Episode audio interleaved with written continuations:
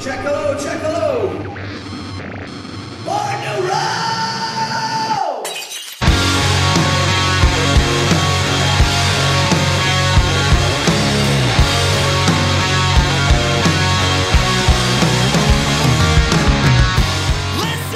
All right, welcome to episode four of Born to Roam. Uh, what's up, all you crazy cats and kittens out there?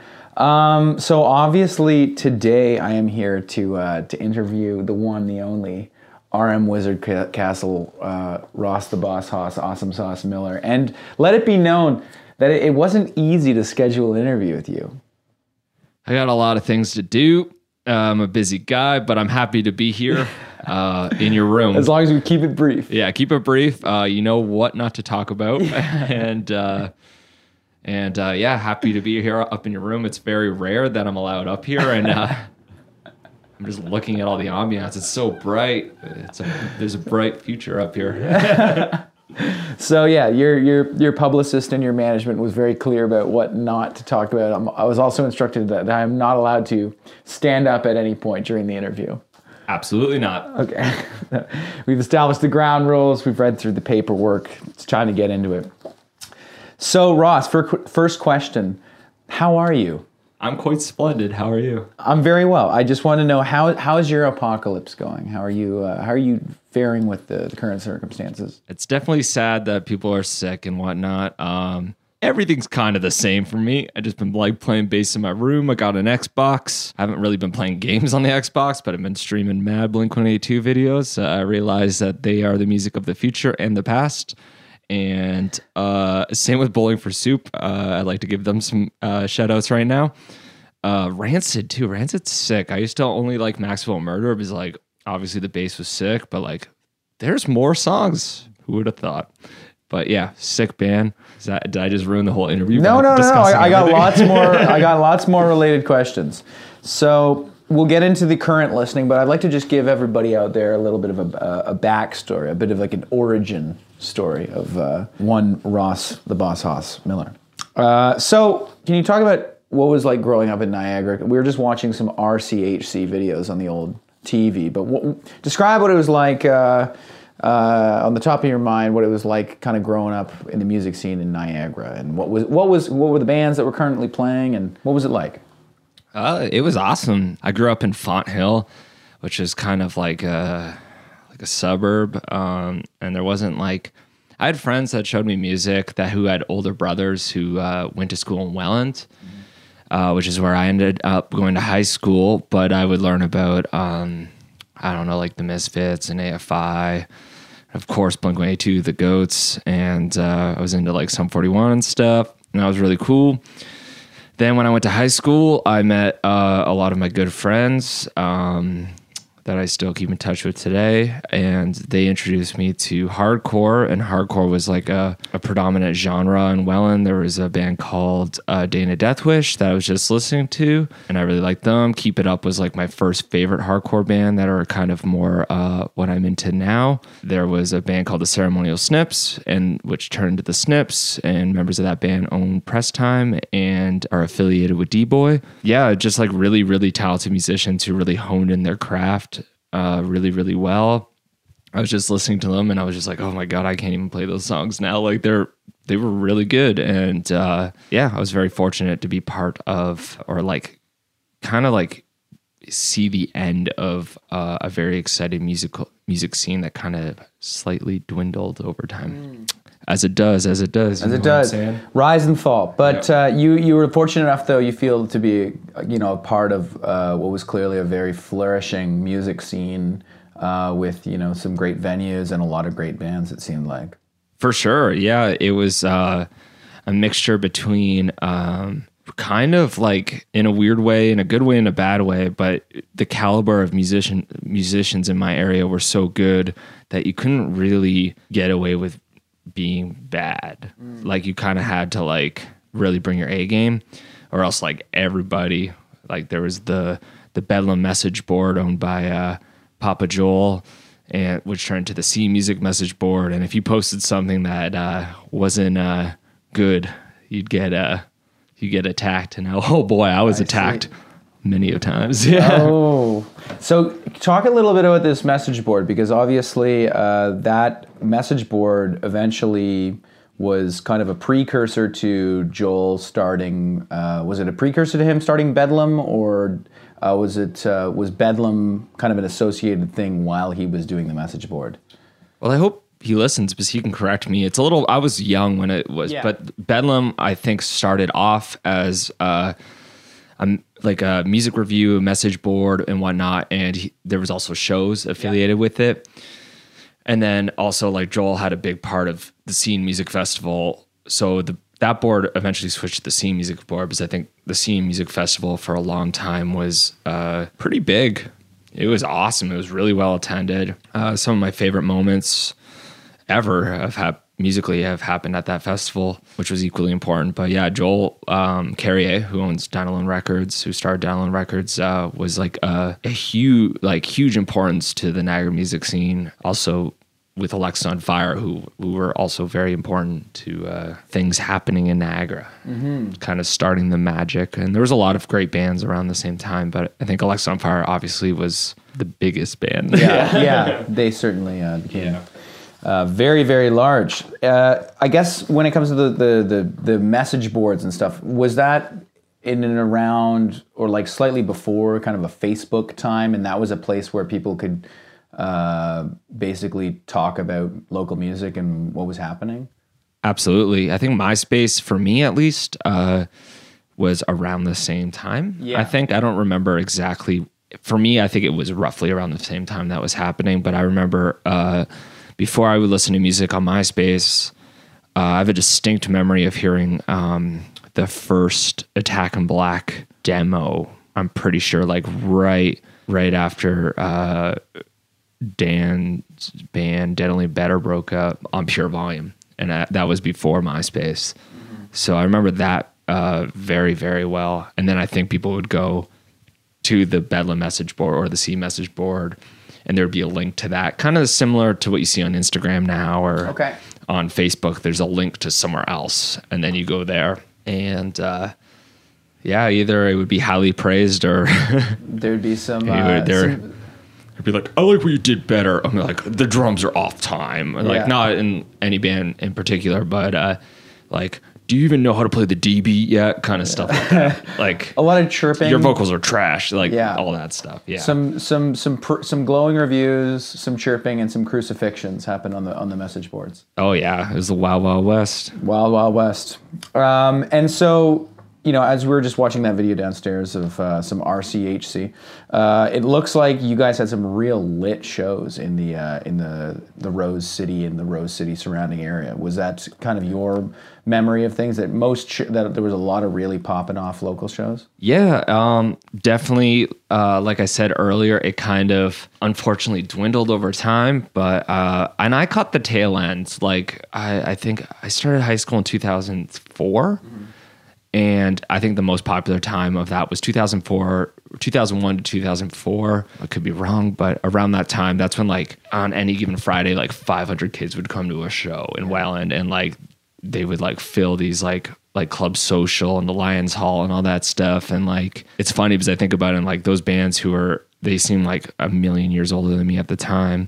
They still do now. But uh uh they seem so much older but they weren't that much older. And like they could easily have made a career just playing in welland to like because they were selling like like warp tour type of like amounts of merch, merch and like like I remember like when I was a kid, I would like wear a hoodie, the hoodie of a band, and then wear the same band's T-shirt under the hoodie. Like I was just like obsessed.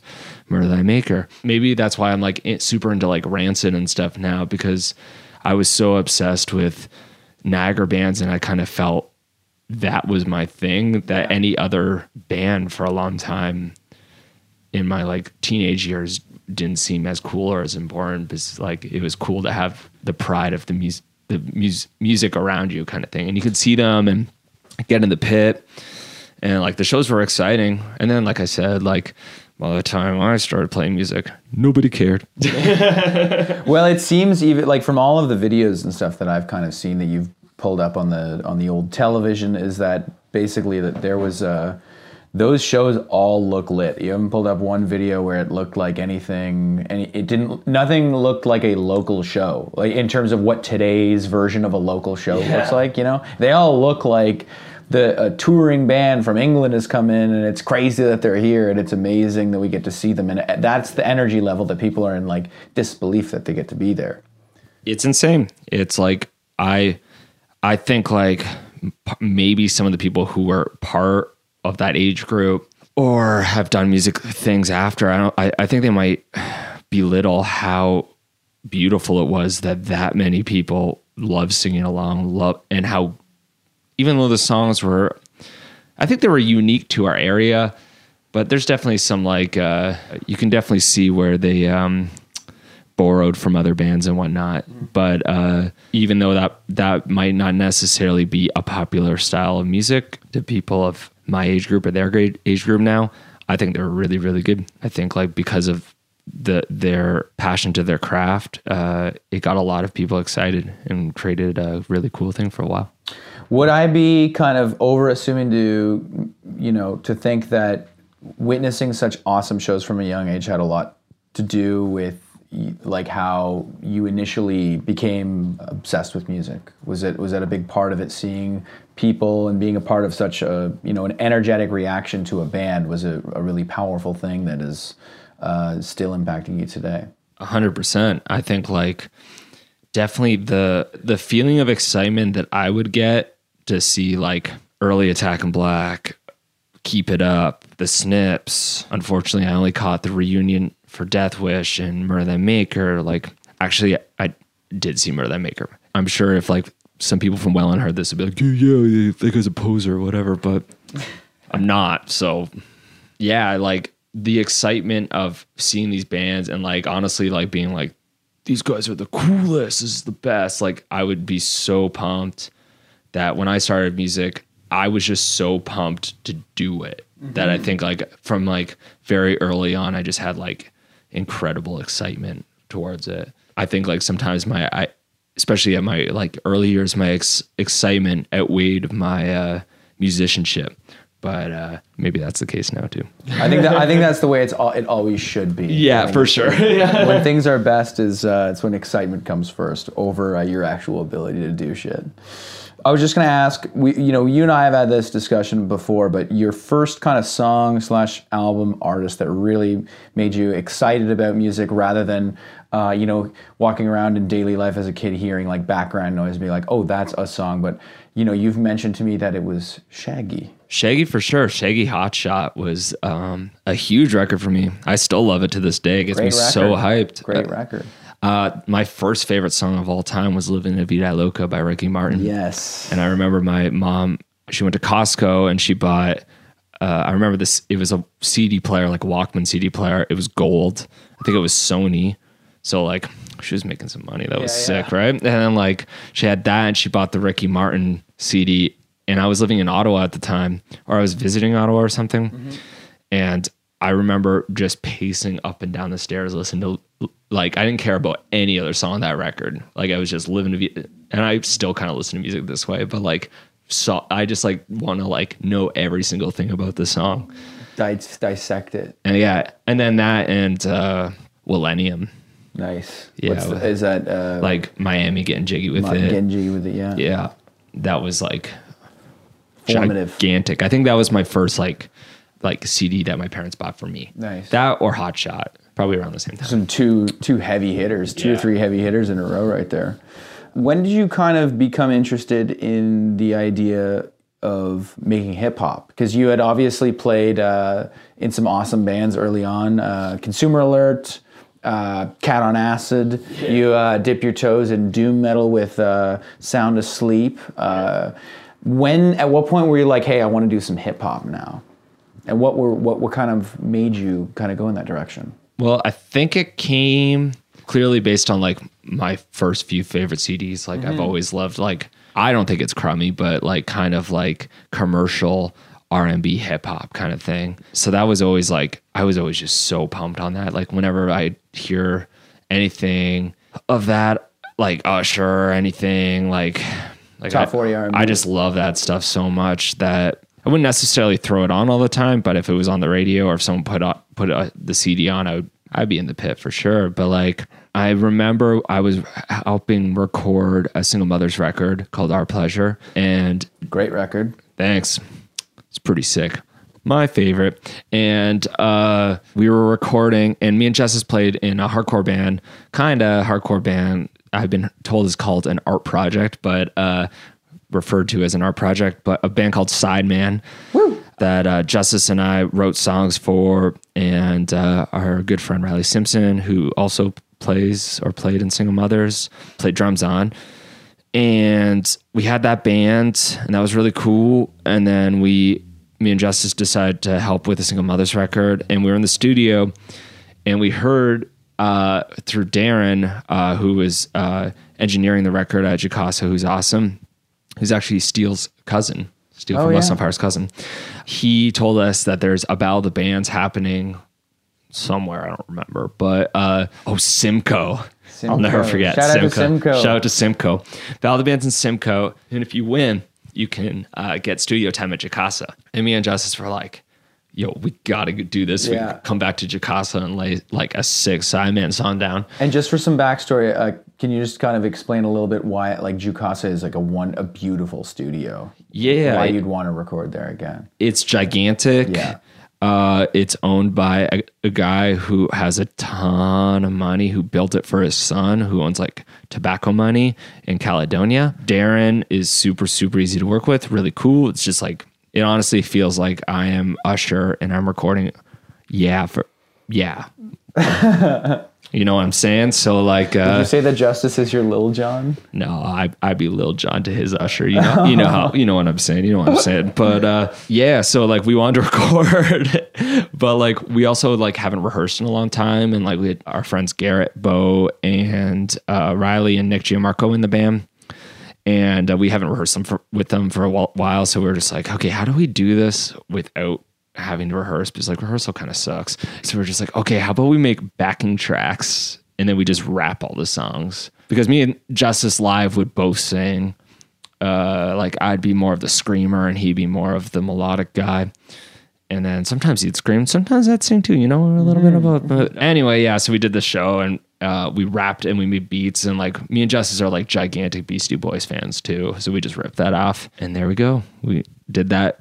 And then from that day on, we just fired the band and just played with an iPod. Way cheaper. Wait,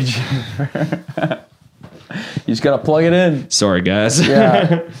Circling back to hardcore for a second here, was there? You, you mentioned earlier on that there was you kind of had friends with older brothers that maybe showed you those kinds of first things, uh, introduced you. Do you remember the kind of moment at all, or at least the kind of time? Uh, what, are your first recollections of hardcore and how it touched you? my friend Scott David, uh, which I guess this isn't. No, no, I guess it would be. And like it is hardcore. Actually, I'm wearing it sure now. Uh, my friend Scott David, who lived in Fonthill with, he was like my best friend growing up. He was like a super good skateboarder. Uh, was really good at guitar, just all around beast at everything. And uh, he, his older brother, was super into Blink. That was sick. Show me Blink, and then uh, was also super into Rage Against the Machine and I remember him showing me Rage and being like like Evil Empire, and I was like, this is like the craziest thing. I remember hearing it being like, this kind of like sounds like the like the rap parts in Sum 41, and I was like, well, then like they must be influenced by Sum 41, and then like there you go. So I remember that. I remember being in his room and him having his brother's uh, Epiphone SG custom with three gold pickups, and us like just being like, "This is the craziest thing." And then his brother got really mad that we took it into like his like Scott's room. Uh, he probably like did something bad or whatever. I don't know, but uh, I remember him being kind of angry. Uh, but there was always the older brother dynamic where you, the younger brother would come in and like Yeah. check what he's got, and the older brother would always get angry. Yeah, I remember like, and they were both like super. Like I was like, I was a chunky little lad. I loved everything tasty, and uh, I remember they had all the good treats, and uh, they were into like all. They got into all the bad shit first. You know what I'm saying? So like, uh, uh, yeah, uh, yeah, it was Uh, it was definitely the cool guy's house, Yeah. and like I was just along for the ride. It was paradise. yeah. And so you, this this older brother, he showed Scott. you. Yeah, cheers. So he showed you Rage Against the Machine, and and then from there, did you kind of uh, did you have somebody else kind of introduce you to? Were you were you introduced to first wave hardcore first, or, or was it more local stuff, and then you work backwards? I owe a lot of it to Justice, like Justice, like uh, who I met first period of grade nine. Yeah, first period, first like everything. Mr. Gallagher's geography class. Nice. I remember he had big, like a huge afro. I thought he looked like, and I'm from Fonthill, like a suburb, and I'm like, that dude's a freak. But for some reason, he was drawn to me, probably because I was so chonky, and like he was just like, I haven't seen a chonky boy like that ever. we were just drawn to together, together. You know what I'm saying? And uh, yeah, without like, he showed me a lot of like the Welland groups, and uh, I remember they were like repping like like OG like I remember like Justice and like Ben Pokel, uh, they would be wearing like just like super like tight pants and like really like like old like looking like like rip off hardcore shirts that like attack and attack and black and keep it up and a day of death wish made. Yeah and they would just be showing me all these bands and stuff and they were like yo let's bring ross to the show. And i remember the first show i went to it was at st Catharines at red square and uh they they got into the pit for attack and black and uh, they made me hold all their coats while they're in the pit. So that was a disc kind of i could have been in that pit yo. Could have been working off some of those calories you know what i'm saying they were trying to keep me chunky. anyway, I don't know where I was going with that, but there was also a local skateboard shop called Cyril that Mike Todd owned in Fonthill, and he would carry uh, like all the band's hardcore shirts and stuff. And Keep It Up used to say "fuck" a lot in all their songs, and they had a shirt. I forget the actual quote, but it was like how many how many times can they say fuck in a song or something? It was like a review on the shirt. and I Yeah, was yeah, like, yeah. fuck, this band's so sick. Yeah. But it was too small. So it was so fat. Moving on, I would say that you know critics and uh, audiences have called you the, the prince of hardcore. And how do you how do you respond to such a to such an honor? Do you do you accept it? Do you feel it's an understatement? How do you feel about that? I definitely don't feel like I've I've been um, over the years been uh, distracted by the lack of amount of hardcore I've played for multiple reasons. I, I love other types of music, but I really love hardcore, and I've always cherished peers of mine who play hardcore, like Wild Side, and uh, my friend Cody plays in a band called Milspec that I think are really good. And I've always just like really, really, really, really liked hardcore. Uh, I just like been busy doing other things, right? But uh, yeah, I think it's like the most important genre to me uh, for because it's just excitement and it's like very skilled playing. Yeah, just constantly thinking about writing hardcore songs. Shout out to Blue. Shout out to Blue. I, I definitely like playing hardcore and listening to hardcore. Well, I'd like to take this opportunity to again thank you for including me in the uh, in the Blue shows earlier this year. And if you missed those, fuck you. Yeah, last show Toronto. Maybe I don't know. I was gonna record, but coronavirus happened. So, but now I'm into pop punk, so I don't know. We'll see where we are in a See, see where we are. Yeah, in a couple weeks or so. You know. Um, okay, so we've got uh, we're, we're we're kind of I guess drawing to the end of my prepared questions, um, but uh, I'd like to do a little bit of a lightning round uh, for you. Sure. So today, as of today, what is it? The the nineteenth or something? Seventeenth. Does it even matter anymore what day it is? Um, okay. Uh, all right. Blink or the Chili's? Blink. Flea or Jesus? Flea. Jelly beans or Twizzlers? Oh, dude. That was one of the questions I told you not to ask me, bro. Oh, Shit. Dude, I'm out. I'm out. Yeah, just drop the mic, please. Yeah, I'm fucking out of you. Twizzlers. Yeah. Ooh. And uh, one of our prepared questions uh, from an outside source was uh, in 30 seconds, do you think you could name every band that you've uh, or artist that you've worked with? I can try my best. Okay, let's hear it. Consumer Alert, Sound Asleep, Cat on Acid, Northern Primitive, Bitter Hearts, Marine Dreams, Daniel Romano, Spencer Burton, Young Wife, um, Single Mothers, Sideman, The Dirty Nil, yeah, yeah, um, Shotgun Jimmy, Stephen Lambke oh, Zero, You got 15. Yeah. 15's pretty darn good if I do say so myself. I'm probably missing some I thought of Canyon Carvers also. Canyon Carvers, yeah. Zero, which is my hardcore band with uh, my friends back home. You got a you got a pretty good amount of them though. Well For done. sure, yeah. Well done. As we're closing up here, Mr. Miller, uh, what kind of uh, message do you have for the world or uh, anybody out there listening? uh, All five of you. Um, what uh, what would you like to uh, to broadcast to the good people who are stuck in their homes right now and um, who are uh, who are looking uh, to you for some uh, for some thoughts on the current situation? Well, you know, like no one could be prob no one's prepared for anything like this, right? But uh I think it's important to obviously keep a positive attitude. Um really embrace uh the people you're surrounded with. Uh and really try to just make light of any scenario. Like uh I think it's super easy to be uh, caught up reading the news and everything. And I think it's important to know what's happening, but I also think it's important to enjoy life.